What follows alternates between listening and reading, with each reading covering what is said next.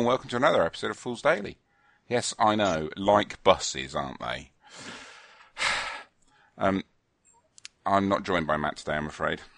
Boo! I'm joined by Conrad. It's only Conrad Gonsalves. Hello! Hello. Hello, Michael, dear. Hello. Oh no, I've used Michael. That's okay.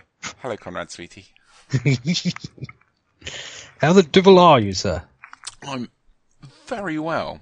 Busy, but very well. Busy with real life and terrain shed Real stuff. life and terrain shed, yeah. As people heard on the last episode, I'm working on getting a terrain shed Kickstarter, which is quite exciting and quite daunting at the same time. But you're like a high flying executive businessman type person with lots of experience, so Well, I hope so. I hope so. I'm not. I'm not over. I'm, I'm certainly not over promising. So that's Um, not like you. the the only the only the only thing that worries me about it, to be honest, is if it was incredibly successful. Oh, that means that you might have to get a man in though then. Well. I'd, I would certainly have to get another laser. oh, what a shame!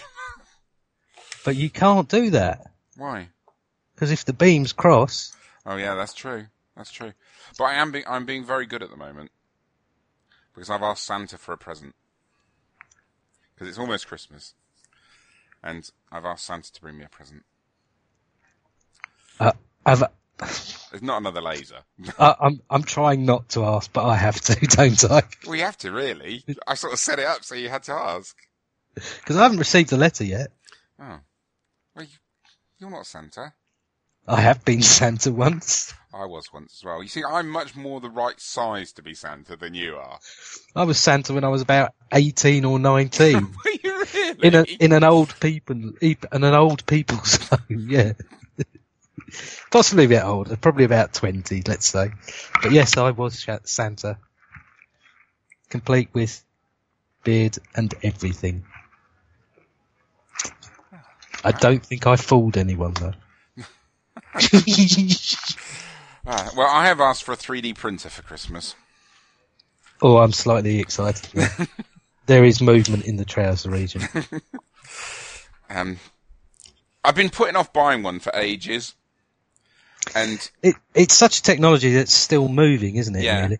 yeah, and um, Mrs. Marshall never knows what to get me for Christmas because normally, whenever I want something, I just go and buy it because I have no impulse control whatsoever. But um, I've been. But at very- least you have the conversation beforehand, though. That's true. But I am being very, very good.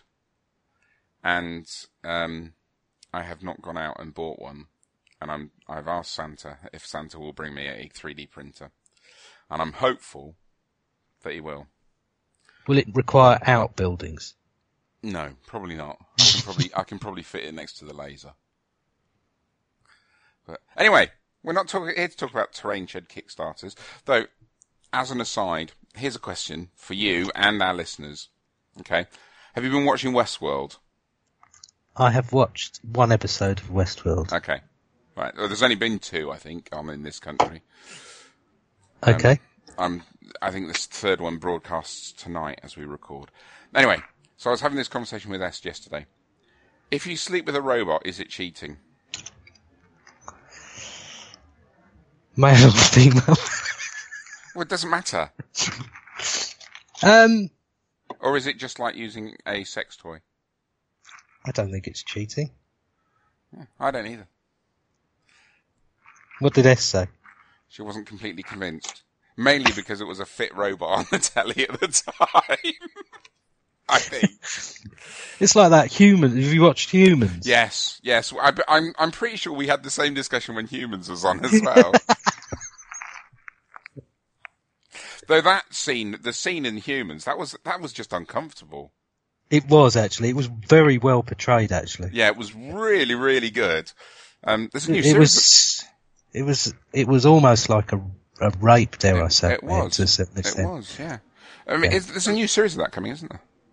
Yes, I believe so. Yeah, I've seen um, adverts, and there's also a Doctor Who spin-off coming out on BBC Three, isn't there? Yeah, Cla- cla- is it called Cla- Class? Class. Oh, yeah. Class, Class. There is, and there's a Doctor Who Christmas special. Is there? Yeah, I didn't know there was going to be one, and then I saw a still from it the other day. Oh, that sounds uh, interesting. Then, Yeah, I need some more Doctor Who. just hope it's good. Oh yeah, but you, nothing's ever good for you. You're a right miserable git when it comes to Doctor Who these days. Ah, he always gets out of it just at the end. Well, that's the whole thing. He always got out of it just at the end. Yeah, whatever. Anyway, It's not like the old days Doctor Who, you know. That's, you- you- that's it's not like the old days. Yeah, because you know it's not black and white for starters. those. You, do you know what? What? People have it too easy these days with colour and everything, and What I mean, have get, and, not having to get up and change the channel. and HD and all that stuff. Yeah, not having to make that thunk noise as you twisted the knob to the next UHF channel. You're so old. Do you know what? There will be people who actually understand what I'm talking There about. be. There will be the odd persons going, "Oh yeah, I remember them." And then there'll be Is other- it is it a kids program or not? what, This class. Oh, class. I've got. Well, it's on BBC Three, so I've got no idea. It's the, the kids all watch telly online these days, don't they? My children don't, don't watch TV. They just stream stuff Uh, on it's a it's a YA series. It says. what's YA, young adult. Yeah. Okay, so there might be the swearings. There might be. It's uh, set in the legendary Coal Hill School. Is that where um Oh, that's um, that's where. where Sarah Jane stuff was from? no, no, no, no, no, no. It's where. Oh, that's where the teacher was and things like that. Is yeah, it's that where? Barbara and uh, Ian were teachers um, in the very first episode, and then Yeah. they reprised it in with what's her name? What was her last companion? Clara Hmm. was a teacher there as well, but she was a teacher there because Ian Chesterton was the head when she was, you know, or had been the head or something. Because there was some on the sign when they panned past it, there was that little moment for all of us old school fans. We're very sad, really, aren't we? We are. I mean, we've been chatting for like nearly 10 minutes and we haven't even talked about gaming We've just talked about Doctor Who and stuff. That's normal, though, isn't it? It is really. So, anyway, shall we move on? This is the New Fools Daily. You haven't been on the New Fools Daily. Oh no, I, I, I'm. Did I have to dress for this? Yes, you did. Uh, Don't, don't tell me you're in your pants again. I am in pants, but I have other clothes on as Oh, well. okay. Good. Pro- probably just as well. So this, yeah, this is the New Fools Daily, where we don't have just one topic. We just talk about a wide-ranging discussion, sort of thing. I'm, I'm doing movements with my arms on my head. Yes. I don't, I really don't know why. The worrying thing is because I know you so well. I know you're doing that anyway, and you didn't need to say that. Oh dear. It's like when you were talking earlier, I could see you wiping your hand on your nose and face, sort of thing, as you were itching your face in some way, shape, or form. Yeah, it's, it's true. We have known it. You know, it's 20 years we've known each other this year. Is it? Yeah. Game, Oh. Games, Games Day 96. Dun, dun, dun. is when we- we'd been talking beforehand, but Games Day 96 is when we first actually met, when you, when you rocked How up. long have you been married? 20 years, because we met um, the month after um, my wedding. Ah. So if I'd met you a little bit earlier, I, I might would have married you. I'd have married you.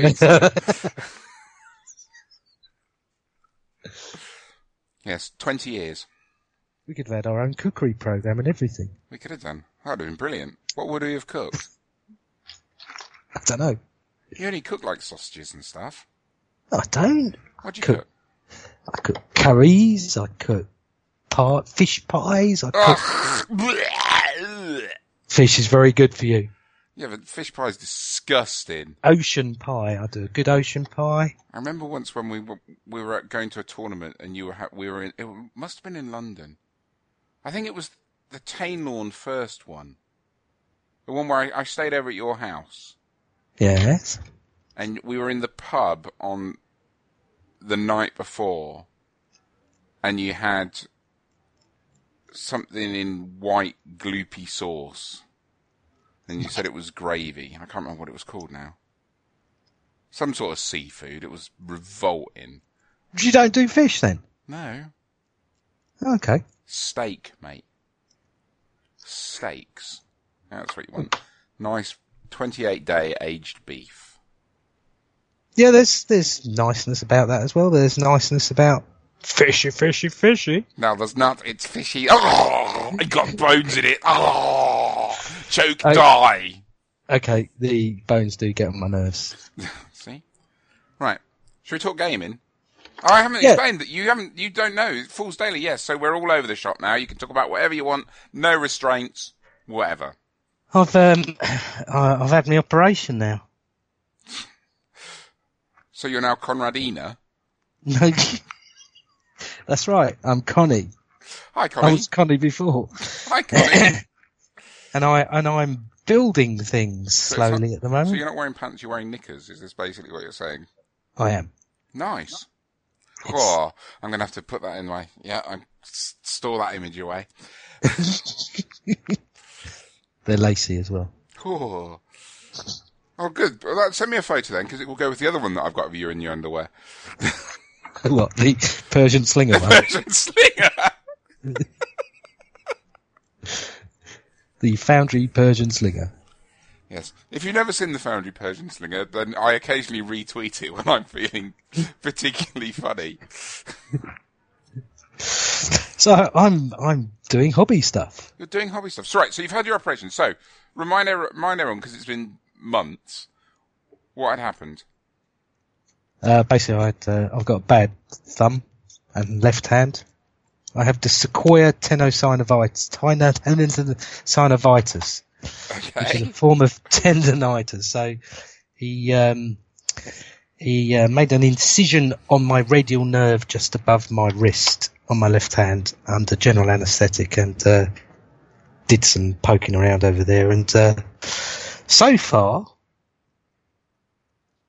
it's not obviously repaired yet, but so far it seems to be um, still working, which is a good thing. So, did it give you new tendons, or did it just clean up the ones that were there? I think he did a bit of cleaning, sort of thing. Right. So, you basically, you're now the Bionic Man. Again, until it until it breaks down again. Well, I did feel a bit go as far old. these days. No, this is true. Well, it depends if it's Actually, If you- six, if- actually, if at the moment, convert six million dollars goes a lot pound. further than it did. yeah. if you, if you're talking about the pound conversion rate, then yeah, it does. But yeah, no, I've been, uh, I've actually been, I've still been playing, obviously, but my hobby, um, actual hobby side of stuff, you know, the making and painting has been a little bit restricted, um, due to my gammy hand. But uh, I, I have been playing Warmachine Right. because the new edition of that. Did you know that A Warmachine. War Machine and Hordes is in? Have you fallen asleep as soon as I mentioned? No, no, no. I, you know what? I had a conversation with someone the other week. Um, I was running a Malifaux's doubles tournament, and I had a conversation with a person about Warmachine for like twenty. Was it real person? It was a real person. It was Greg Pishkosh. Oh, Greg's uh, very much into it, isn't Yes, he? Has but I was off talking. it? No, no. Well, he was still into it when I was talking to him a few weeks ago. That's good. we were, we were, I had a long conversation with him about um, Mark Three and you know what it had changed and things like that. And I didn't fall asleep once. I still, I still think that Like- their marketing literature is misleading as it shows like terrain and stuff. I had a very nice game uh, on Sunday with Flat. and I do remember thinking, oh, it's very functional and everything, but it's it's not very. It, it's not a narrative-driven game, is it? Basically, is it? But it's let's not let's designed- just face it. It's not designed to be. No, exactly right. It, it is a tabletop CCG, and that's that. Um, and as with any CCG, it has design issues at that point. Um, and the, the, most notable design issue with any sort of CCG is that is that is power creep and net decking, the the the flavour of the moment, you know, which will shift as new stuff is released. Um, but but if you think about Warhammer and and the sort of experience we had with, with Games Workshop, it, it doesn't necessarily have to be a CCG to, to, to have those issues. No, it does doesn't. it? It doesn't. So, I um actually, I was actually having a conversation. I can't remember who I was having the conversation with. Um, I was actually having a conversation with someone about Guild Ball being a tabletop CCG. Do you know what's really strange? I, have actually played Guild Ball recently. I haven't played for a little while. I've hmm. had a couple of games in the last two weeks, and for some reason it doesn't feel the same. It doesn't feel uh, like a, a, a, tabletop CCG, but in essence it, it is as well. Yeah, I I don't know. So anyway, but you're right. I mean, Warmachine definitely is. Yeah. I mean, it, it is about you know that Uber combination, um, and net listing is prevalent. How are you finding Mark Three? Um, I'm has it finding. Re- it revi- Sorry, I, I had a follow up question. Sorry, I talked all over you and everything. That's all right. That's I was okay, going to say, has it revitalised your love for the game because you had sort of gone about Mark Two? So yes, it has revitalised um, my interest in the game. Um, I have recently got frustrated with it, um, but I've I think I've got over that as well because I've come to the decision I should just play what I want to play. You know, this is this is going back to my where I am with the gaming point of view. You know, where I'm enjoying the narrative, yeah. uh, and a game where you're making noises in your head or just making the noises there and then. You know, um, so there are certain models that I like within well, actually, there's many models I like within the PP range. So uh, I've decided to ch- just take a leaf out of uh, my friend Nick's um, book, where he's basically saying, "I like the model, so I'm playing it." it all right, he plays um, Menoth, so uh, Menoth uh, as Are a they faction. The, they the blue and white ones. No, they're they're they're the holy order one, you know, with the they're usually cream and oh, cream and purple. Yeah. Right. Okay. Um, but but they're a very uh, combined arms type of race oh, okay. with stacking buffs and things like that. Um, so I've I've recently sort of taken a, a, leaf out of his book, and I'm doing that, and I've started to enjoy the game. I, have been working on the, the one thing about Hall's Warmachine is is list building is part of the fun. Um, and you can go and take the easy way out and go and look at forums and the internet and go and net deck, but I don't like doing that. I like developing a list organically, you know, the same way that we used to do in, in Fantasy Battle days. Yeah. Um, and I think that's part of the fun of the game for me anyway. Uh, and then the other part is getting good or proficient with that list, uh, and being able to cope with your opponent's list when you're playing the game. Yeah. It's, so, it's, that's always especially good when you rock up with something that you've created yourself. Your opponent, you put it on the table, your opponent goes, ha, I'm going to win in like 30 seconds, and then you win. What, like when you play me, you mean? so, so there is that aspect. So I've, I've developed a particular list with a particular caster, and I have not yet become proficient with it, but I'm happy with that list. So I need, uh, I'm, I'm entering a team tournament in Dark Sphere um, later on with um, some fellow Taimorn okay. club members. So it's a local event. Uh, it's in London, and uh, we need two lists for that. So that means I need to find a second caster and a second list. And I've, as much as I've been enjoying minions, uh, which are you know the pigs and the, the gators. For those who don't know anything some, about Warmachine some, and more. Of my, some of my favourite models, actually. Um, for me to play a competitive minion list, I, and I was predom- predominantly playing Gators. Sorry, I was solely playing Gators in Mark II. Right.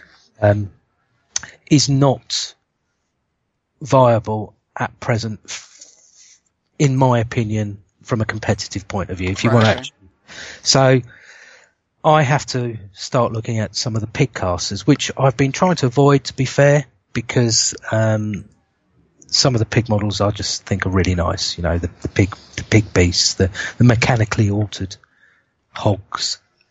Um, so I've got some building to do um, of figures, and that'll take me a while because I, you know what I'm like in terms of OCD and fastidiousness Yes. of of creating a model. And when a roadhog comes in 14 or 15 pieces, then obviously I've got to clean all of those as well. Yeah. With your gammy hand. Yes, so that sort of went on hold. So I, I dropped back to playing Cygnar for a bit. Um, Okay. No, they are the blue and They white are ones. the blue and white. They are the boys in blue, yeah. Uh, and uh, I've I've now got to develop a second list for, for that team event. Um, okay. And I don't think I've got that long for it. I think I've got a month and a half to do it. Uh, and when you're not playing regularly, then obviously trying to hone a list or create a list becomes a bit more of a problem. So there you go. Um, so that's Hordes and Warmachine, but uh, in essence, I'm enjoying the game. I do see issues with the game. Right. Uh, there are, despite what Privateer have said, you know that it's it's been on a three-year development life cycle and uh, it's been play tested. Uh, unlike Mark II, it, there was no open beta, yeah. so it appeared Excuse me. it appeared and there were card leaks prior to its release. Right. Oh, they- they, were these- the, the overseas printings, weren't they? Yeah, I that what it believe so. Yeah, I think, and they these were the genuine cards. So, and they got around on the internet, and it was clear, you know, from the people who who were who were clever with with things like this, it was clear that there were issues with with models. Right. Um, and there are issues at the moment. So PP in their in their usual way, then this is the model that they're using for Mark III, issued in errata. Right. So the first errata is out. The next one will hit. Um, the updated errata will hit just prior to SmogCon next year, which will be January time. And they're going to create. They're going to do uh, an errata twice a year, I believe, uh, and that's it. And it will include, you know, potential changes in models. They've already identified that they've, and they've openly admitted on on their website through their insider articles that the whole faction, the whole Skorne faction, is you know they've missed the boat on that. Uh, I think this was only last week that they'd sort of um, announced that. Uh, Cryx are possibly potentially underpowered a bit, but th- uh, what they're going to do is they're going to look at those issues. They're not going. I don't think they'll do a big bang approach. Uh, I think they will change stuff slowly, but they're also going to look at the top five and the bottom five percent of casters and warlocks throughout the game and tweak those. So this is going to be something that will happen over the period of the game, sort of thing, over the life lifespan of the game. Um, and the other thing that they're doing this time round is there are not going to be any anthology books. So traditionally for Mark One and Mark Two, uh, there has been a Warmachine book, an anthology book, which create which included new faction models and potentially casters for all Warmachine factions, and then two or three months or whatever time period later, there would be a, a Hordes book Right. uh, with a similar sort of um, uh, release of new new stuff as well. So that was their way of changing the game up and changing the meta. This time they're cre- they're creating army books, force books, I think they're called, uh, and I think the first one comes out in November, which is Trolls, uh, and this is going to be, uh, you know, like the GW type books. It's going to be a faction Right. Okay. book. But my understanding is that this it may not include all the models that are in that faction, they might leave out some of the models. And the reason for that is that at a later point in time, they will be bringing out theme books. And the theme book, the themed force book will center around one of those units or one of those types that or a cast or something like that. I don't I don't know exactly what they're going to do, but um, that's this is what I've heard, but I, I don't know if it's true or not. But they will be changing the game up through the introduction of these these theme books. So I think it's going to take a little while for everyone to have stuff out there, you know. Okay. I mean, So that's, uh, I mean, that sounds a bit. It sounds very different to what they were doing before. It is. I, I think it's very different to what they've done before. Um, who knows? They might be even sort of going down a sort of hobby themey type feel for, for the game later on when um, with some of these theme forces. You know, Yeah. uh, I, I don't think so because I think you know very much like Jervis said when he years after creating the grand tournament that he it was potentially a mistake that he'd made, you know, or it, it, it was something that he might have regretted because it changed that public face of gaming to a certain extent for those few people who actually go out and do the competitive gaming. Um, the game is geared and built to be what it is, Yeah. and uh, it would be hard to change. Well, we're back to change, aren't we? We're back to changing people's perspective on a game to to potentially make it um, Yeah. fluffy. And that's the other thing they've they've dropped out with all their books is the fluff. The fluff is purely going to this uh, this imprint publishing house of where they're producing novels um, and stories. Okay. Okay. So there you go. I'm enjoying it. Okay. Cool. I don't win all my games, but what's new? Yeah, but if you're enjoying it, that's the main thing, isn't it? Yes, yes, yeah. Because there, there, there, there comes a point in time when you think to yourself, oh, "Why am I investing my time in this game when I'm actually not enjoying it?" Yeah. No, I can get that. No, I think I think it's good. I mean, I'm I'm glad that you're enjoying it because you did really really like it. It, yes, no, I did. You're absolutely right. Um, and it did, it did upset me. I suppose is a, is a strong enough phrase. It did upset me the fact that uh, a game that I'd invested so much time in. I suppose it's like you know, if you're a footballer and you have an injury, then and you stop, you stop playing football because of it. Yeah. you invest a lot of time in it, and, and if it if that's gone, it it's not necessarily a waste, but it, it, it does leave a hole, sort of thing. Yes. Stupid. We're talking about model soldiers leaving a hole. Well, no, I, I, you know, I was having this conversation with Matt. It is, it defines us. yeah, it does. Um,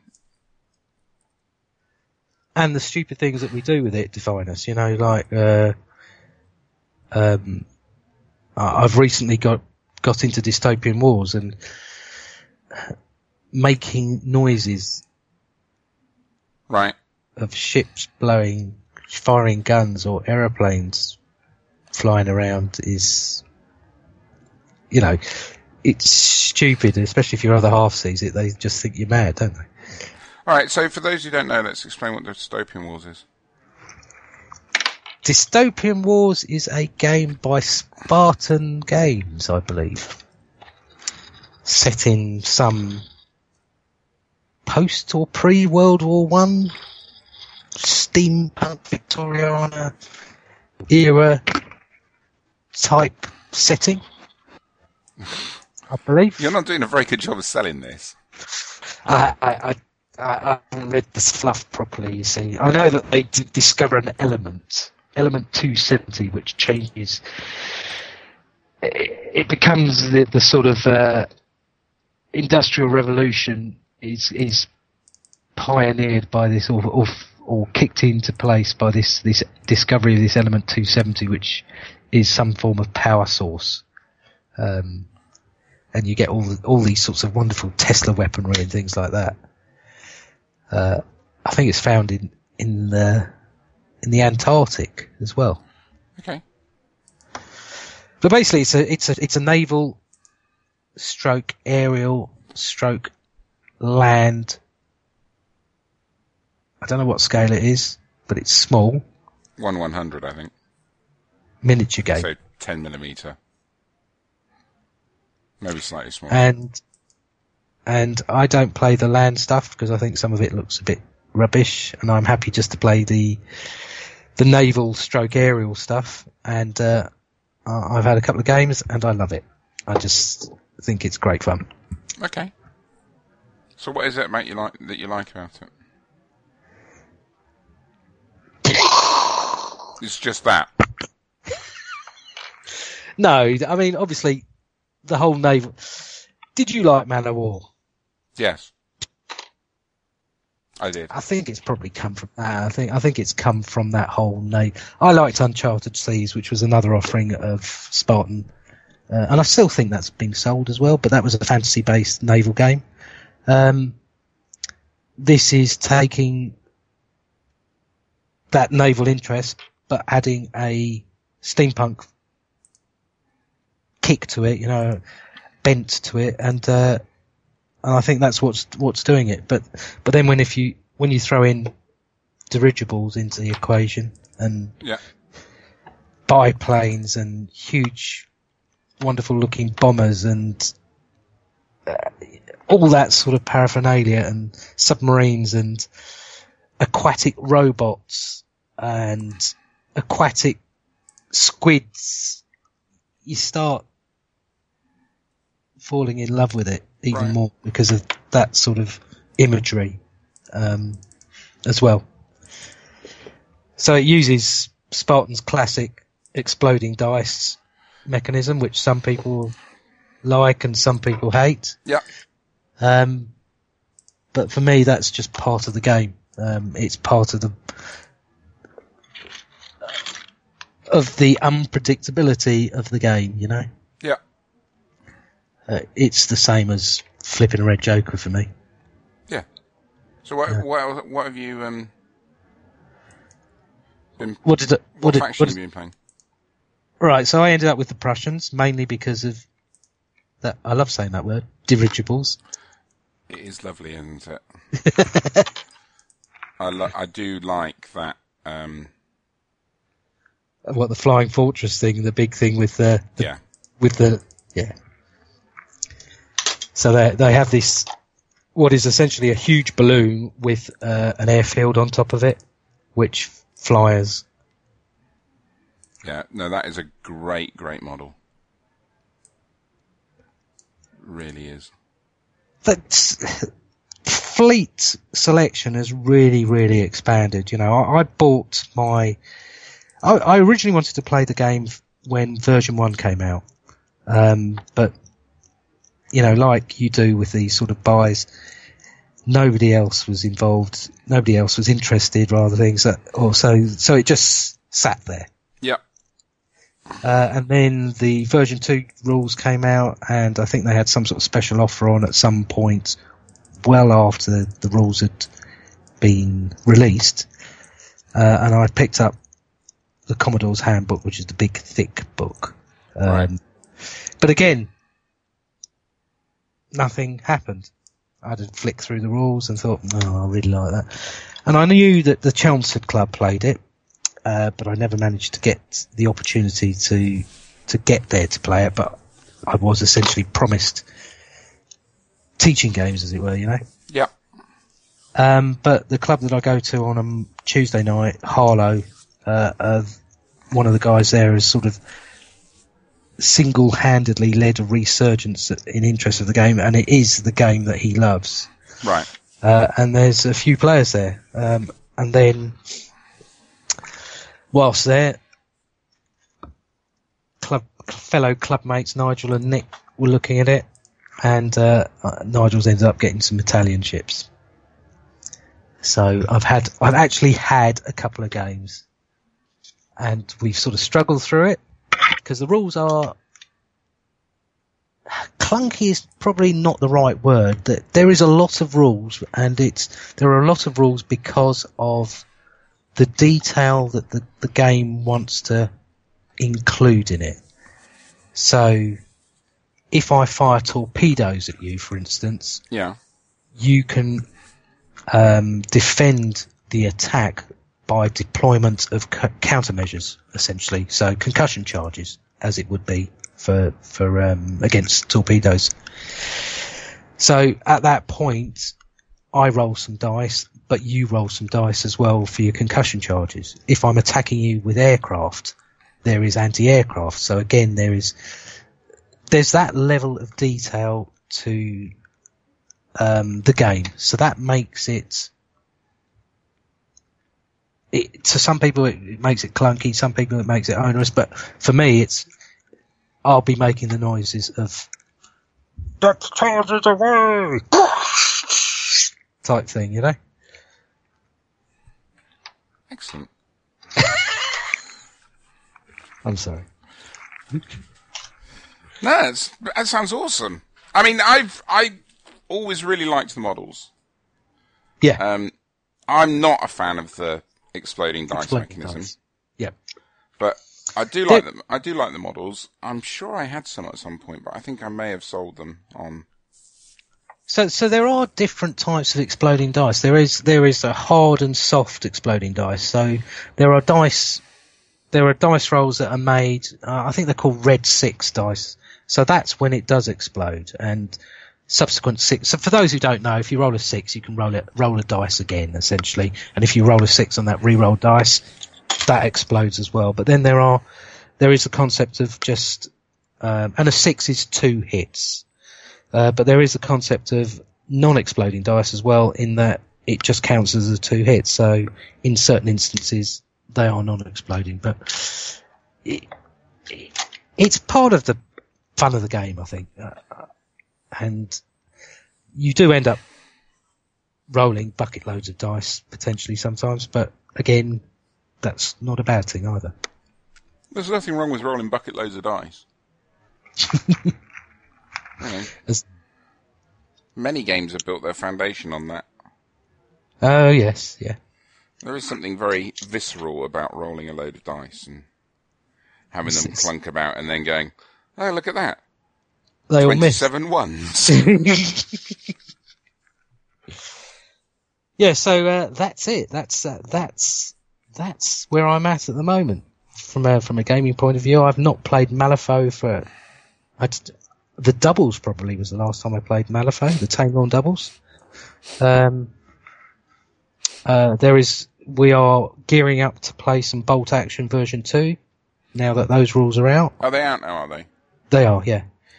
Uh, Is it massively different? from what I've read um, online, there are some subtle tweaks. So, commanding officers have become a bit more important, um, and, and lots of other things. I can't remember off the top of my head, but it's going to be interesting to play that game again because that whole orders dice mechanic thing plus the whole World War Two thing is is uh, makes for a good game. Yeah, I thought you liked Iron Cross. I thought you preferred Iron Cross over Bolt. Oh yeah, I still do. I, it's quite interesting because I've been in touch with the guys um, at. Well, uh, I've lost it, haven't I? Where, where they? Who creates Iron Cross? Great Escape Games. Great Escape Games. Stu McCorkindale. Yeah, so I've been in touch with Stu, um, and with Oh, you should have got a clang for that, really. rule. Oh, Stu and me go back a long time. But you should, you should get a clang, shouldn't you? Okay, clang. Clang. Um, with rules queries, and very kindly, rule, uh, Stuart has um, responded. Uh, but then I've started to. We've predominantly played the first scenario. I think I've played the second one as well. I'm still very much enjoying the game. Um, so I have been playing that as well. Uh, there is. We thought there were some tweaks that could be made to the first scenario, so I've I've um, suggested potential changes, you know, that could be made to do that. But I think it, that that is very much a, an outlook on how you're playing a game as well. It, you know, we're back to the the the look and feel of the game rather than the result of the game, the competitive nature of the game. But I suppose if you're if you're playing a scenario, you do want it to be um, balance is probably the right not the right word, but you yeah no all right let's just say balance. You you want it to be balanced in in a particular way. So Okay, so what is the what is the first scenario? the first scenario is essentially putting some objectives on the board, and uh, there are two ways of winning the game. One is a breakpoint method of winning the game. Right. So You- doing a load of damage to your opponent. Exactly right. Uh, and the other one is to to own more objectives than your opponent. Okay. You have you have one objective per 500 points. So we're playing. Uh, I think we were playing 500 points each. So there's two objectives on the board. Okay. So you have to So- both basically to win.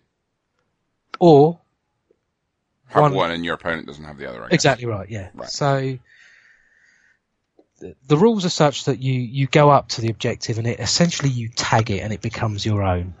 Um, if you keep an infantry stand touching that objective, essentially you, you one way of looking at it is that it cannot be. Re- you know, like the way you flip a counter in in Yeah. Malif- it can't be flipped at that point or you can say that it can be flipped to neutral. Okay. Um, but what you can do with the game is essentially jump out of cover, tag it, go back into cover, and you could go on like that in the whole game. Right. Okay. So from a visual point of view, It's not as exciting. it didn't feel right. That's you know, in my mind, it just it felt like I'm playing he or tag or something like that. Right. Okay. So I was one of the things I'd sort of suggested was that you get a certain number of breakpoints for owning it, but then trying to find that magic number of how many breakpoints that you earn from owning the objective would be the next part of trying to um, balance that scenario.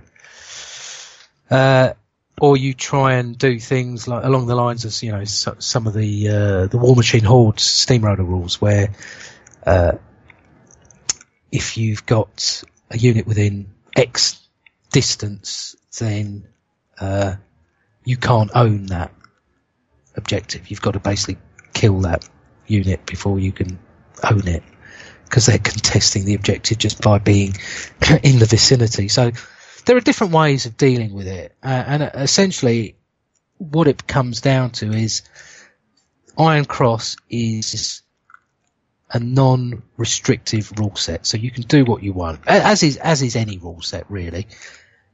So you can you what you're going to end up doing with with the, a game like this is is having house rules. I would have thought, um, Right. or or tweaking things to to to make it work for you or you and your opponent, because one thing might not work for for someone else, to make the game feel better for you, not fairer, better. Right. Okay. So you overcome that. Oh well, that's, that's a bit. That feels a bit silly, sort of thing, you know. so, but I, I am still very much enjoying it. I've been playing a, a guy at the club, uh, Phil, who's been using British, uh, his British Army, and uh, he's come from an ex Flames of War background as well, um, and he loves the game. So, um, yes, playing bolt action just gives me a different. It's a different game. Right. Okay. And is it a different group of people you play it with? Uh, no, I play Iron Cross with Nick, and I play bolt action with Nick. Uh, But I suppose it's the same models, isn't it? no, not- Well, you're using 28 mil models. You're, you're using Warlord miniatures at that point. Um, Isn't Or- isn't Iron Cross 28? Iron Cross is, is, is scale agnostic, so Oh, you, okay. you, you can use whatever you want. Oh, so I thought you me, were playing. I thought you were playing that at 28 as well. No, I, basically I've repurposed my Flames of War Ah, I didn't realise that. that. Oh, okay. Well, that makes sense then. So it, it's you know on a standard Flames of War figure there's four or five miniatures on it, so it, it feels like you're moving a squad along. Whereas um, bolt action is is is individuals, isn't it? It's more sort of platoon based, Yeah. isn't it? No. Okay. I thought you were. I, The other way. for some reason, I thought you were using the same models. No, no, no. Well, you can do, but as, as I said, but um, no. yeah, but now I understand why you've got two different rule sets because in your mind it's, you know, they're different things. It's like, um, you know, playing Epic and 40k. Yeah, yeah. Technically, you could play 40k with Epic models quite easily. You could do. fact. Yeah, you could do, but uh, But you'd need a big table. You wouldn't need a big table. But yeah, so I'm looking forward to that at some point. And uh, Relic Knights is still on the go as well, uh, Cool. with with the 1.5 beta. Uh, I recently took part in an event up in Nottingham, run by Richard Coates from Shiny Games, uh, at a very interesting shop called the Dice Cup, which is a one of these games. Oh, it's a games game cafe. caf- It was. It yeah. was. Kick, it was kickstarted. oh, was it? Yes. Yeah, so yeah, we went there. Um, and I think there was what, eight players there Oh, nice. playing the beta rules and Improved. the game has improved. It still has, um, some issues. Um, but they are working on that. You know, again, I provided feedback direct to Ninja Division on some of the playtest games that I'd had on 1.5 and they were very, very amenable to it, uh, to the extent of changing, um, the rules, the Cool. beta rules. That, but they are, the version 2 rules are meant to be coming out, uh, who knows when. I think, and I, I believe it may even be, there are rumours of it being kickstarted as well, so, uh, I must admit, that's what I thought that they'd hired Justin for. ah, what, for the version 2 stuff? Yeah. And then, Ooh. well, no, because then he ended up on Super Dungeon Explore. Right. But I must admit, I thought that that's where he was going to end up, um, given game- given his familiarity with relatively small figure count games. the game has so much potential, you know, for, especially where, as they've gone to the resin figures now, um, as opposed to the old plastics. Uh, I've had some of the new resins, and they they are very clean, very nice, as you would expect with resin. Um, well, the the stuff that they're producing, they're um, uh, the, the chibi type games. yeah, that's they're really really good models for one pieces. Really, really nice. Oh, don't talk to me about one piece models. What as you build a fifteen piece Warmachine thing? No, and Warbush. Uh, no, I'm, t- I'm talking about Kickstarter and uh, and uh, Kickstarter and One Piece models. Don't talk to me about it with Route sixty, Route Route six six six No, Re- go on, get it off your chest. re-kickstarting. Uh, you hadn't even had your game, had you? I. And, uh, I hadn't- I'd hadn't had been mine, and- and I, I had played it, and I quite enjoyed it. But then they, you know, the big thing was putting those small little um, bikes together. Uh, not necessarily the best cast models, um, but you're talking that that material again. Uh, and then they decide that they're going to kickstart with one piece models, and it was like, grrr. Yes, I must admit that did leave a slightly sour taste in my mouth. I didn't back it because of that. I did. I didn't back it as well. I, I, but it did. It did great with me because I thought, well, you could do something for the people who've managed to help you put that game system out in some way, shape, or form, which has obviously cost money. But um, even if it was something along the lines of prior Kickstarter backers who backed to this particular level will offer you this at X, you know, this is your Kickstarter pledge level here, sort of thing. Yeah. But there you go. I'll shut up now. You don't have to. I think you've got a valid thing, reason. I mean, you know, I made no secret of the fact of how annoyed I was that it was out in stores before I got my stuff. Wasn't that down to the fact that they were backers? The people who were in the store were backers, but I, I uh, you know, I understand that. No, And they had it on stuff for retail. It was in retail before they delivered all the Kickstart pledges. Yeah. But it's That okay. I've got, I've got, I could, I could rant all day about Kickstarter f- failures at the moment. You're not talking the others then at the moment, are you? That is completely beyond their control. Oh no, absolutely, yeah. And I, I, that one, I'm upset, but I'm not upset at them because that's, com- it's completely beyond their control, um, as to where, um, It's, it's, that's the delivery, isn't it? Yeah. It is. It is. The ship has been com- given permission to dock, so it is on its way to Hamburg at the moment. And then we should get them mid-November, which will be fine. You know, I'll be perfectly happy with that, to be honest. And they've been brilliant at keeping us informed. You know, there's not been months of silence. No, and, and it's completely out of their control. The shipping line goes bust.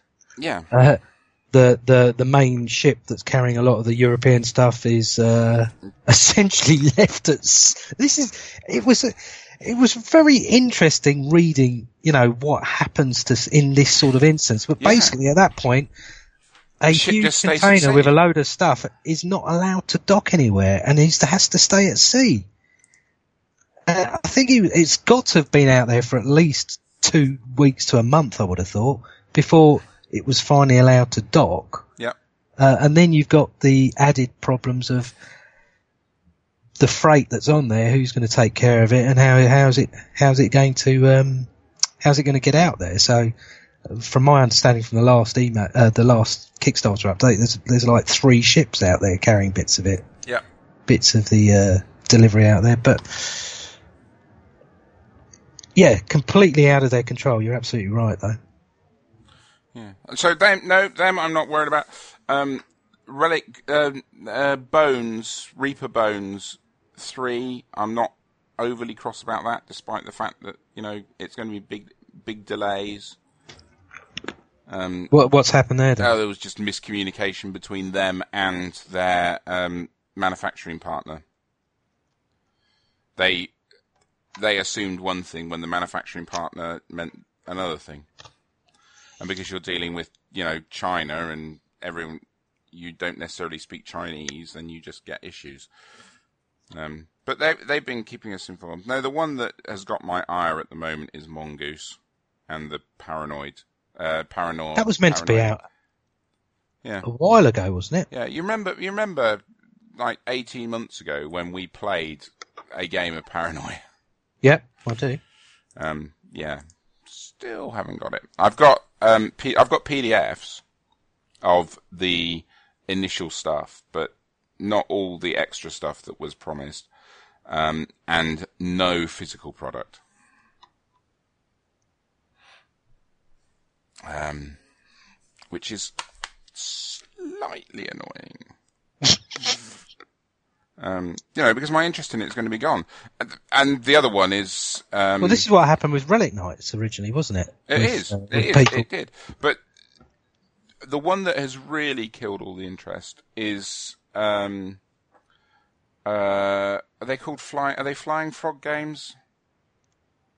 They did a dungeon crawl called Shadows of Brimstone. Yeah, I think it is Flying Frogs. Um, so they did this. They did this. They did one called um, Shadows of Brimstone. Now I'm pretty sure. I'm just. I'm just bringing it up.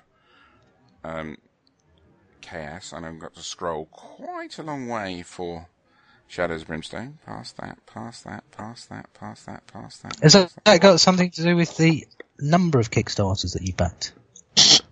Oh, possibly. but most of them have delivered. Oh no! Good God! Have you not? Have you not supported? oh my uh, God! have you not supported Barry Pittman's uh, Kickstarter with his 10 mil ogres? Right. Uh, no. This was funded on the 25th of November 2013. That's three years ago. Two and a half years ago. November- Estimated, no. estimated delivery date, August 2014. Has that beaten the um Oh, it's destroyed Relic Knights. the come on the come on stroke ninja? Yeah.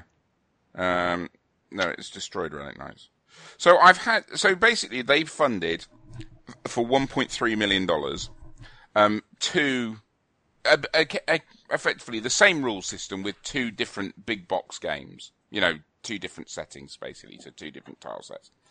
Now, 18 months, no, a year ago maybe, maybe 18 months ago, so sometime in 2015, um, Sometime in the past. they delivered the two box games, but none of the extras or pledges that they had. Okay, so I, Yeah. my ship my shipping list is a side and a half of A4. The first two items on it are the two box games, and they're crossed off, and everything else I hasn't been delivered yet. Is that a substantial amount of stuff as well, as in sort of add-ons? Yeah, Extra tile figures. sets, extra models, extra monsters, loads of stuff. I've got no idea when it's coming. They Have, have, they actually? They, Is that a mistake? They, commu- they communicate every so often. They put together a um, a package of what they had available, and were offering it as a 1.5 wave shipping that you had to pay the shipping for. Now, the shipping for it on it to the UK was about seventy dollars. Needless to say, I didn't pay that because I've already quite a lot. paid my I've already paid my shipping fee. I'm not paying an extra seventy bucks to get stuff that That's like well, that's lots of money at the moment, then, isn't it? Yeah, but the the biggest issue, of course, is I've played the game. I'm done with it. The stuff that's coming isn't going to make me pick up the game again. I've just got. I, at some point, this stuff will come and it will go in a box, and then I will do nothing with it. And I know I'll do nothing with it. And that's the depressing thing. I mean, it. It, it I'll tell you what. It funded before the Foldio. The first folio. Yes. Why do people? Why do companies do this though? I don't know. Oh, there's pa- Is there is there's is there no? Sorry. I've, I've just found the paranoia one. Third, Okay. third of December 2014. Delivery May 2015. It's an RPG for God's sake. But that that sounds as though they're again have they been um communic have their, has their communication been good? It's been okay. Good. It's not been brilliant, but So what issue then? it took longer than they thought to get the rule system right. The the designer completely rewrote it, just arbitrarily. So something wasn't working. There's something sit No, well with. it's Yeah, well, we can understand that, don't we? rubbish. So anyway, right. I suppose we ought to go. Should we should we finish on a high then? Should we? Oh, finish. What, what are we going to do? Some MDMA?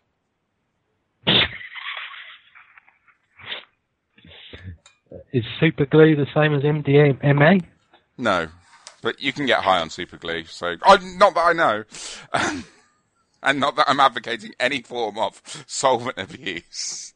Is that why one of your nostrils is closer than together than the other one? Right, because I super glue my nose together. Such a doofus. Uh, uh, on a high, Go on. Oh, you've stopped sounding like you were talking to a bin bag as well.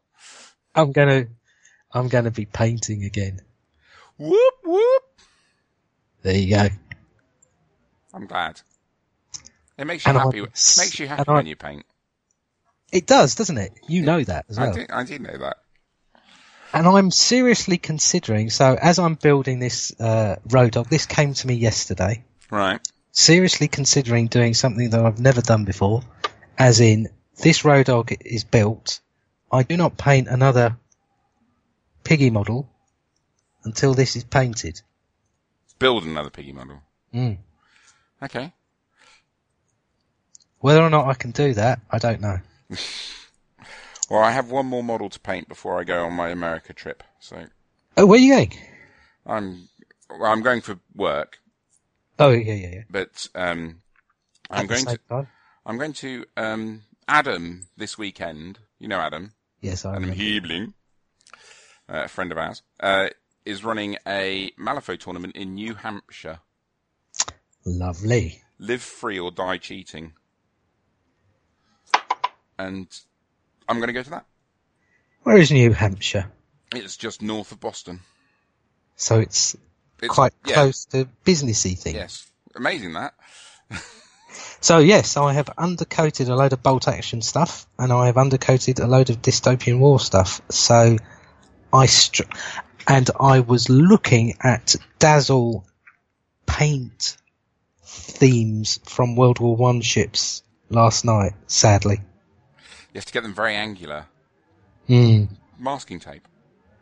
yes, yeah, no, absolutely masking or tape. But, that masking gel. Maybe at that scale, that masking gel might work better.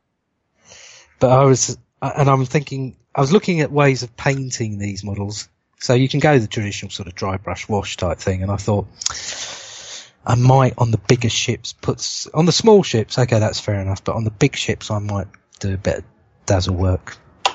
Yeah. Some And then- airbrush. Then how complex do you want it to be? Because I don't know if you've looked at any of the dazzle. I, I, Oh, I have in the past, yeah. They're ob- they're obscene some of the things in Yeah. terms of. but, some, uh, but, some, but really, all you need to do is get the um, the impression off. So all you really need to do is do some sort of angular stuff, like um, does Thingy still have it? Uh, HMS Belfast still have that angular paint job. possibly. I think it's mainly grey now, isn't it? It's grey and blue. At one point, it had the blue and the grey angle shapes to break up the because it just breaks up the silhouette, doesn't it? Yeah. That's what it's designed for. Oh yeah, no, it has. I can see pictures of it now. It's got it's got the dazzle stuff now. Ah, okay. Huh. Hey, look at me! You're very clever. You are very Well, I clever. Just, I just remember a load of old rubbish. Right, let's go. That was that, that was my high. Right. The Cool. It was it was a great high. Are we going to talk to you again soon? Um, I hope so. Good. I, I uh, I'm uh, I'm sure people will be overjoyed to hear your voice. and who knows? You might see me at the Nationals, appearing for a for a short period of time. That'd be lovely if you can make it, and if you don't can't make it, it doesn't matter. We'll still love you anyway. Thank you. Right. I'm going now, Okay. I've been Mike. and I have still been Conrad. Bye bye.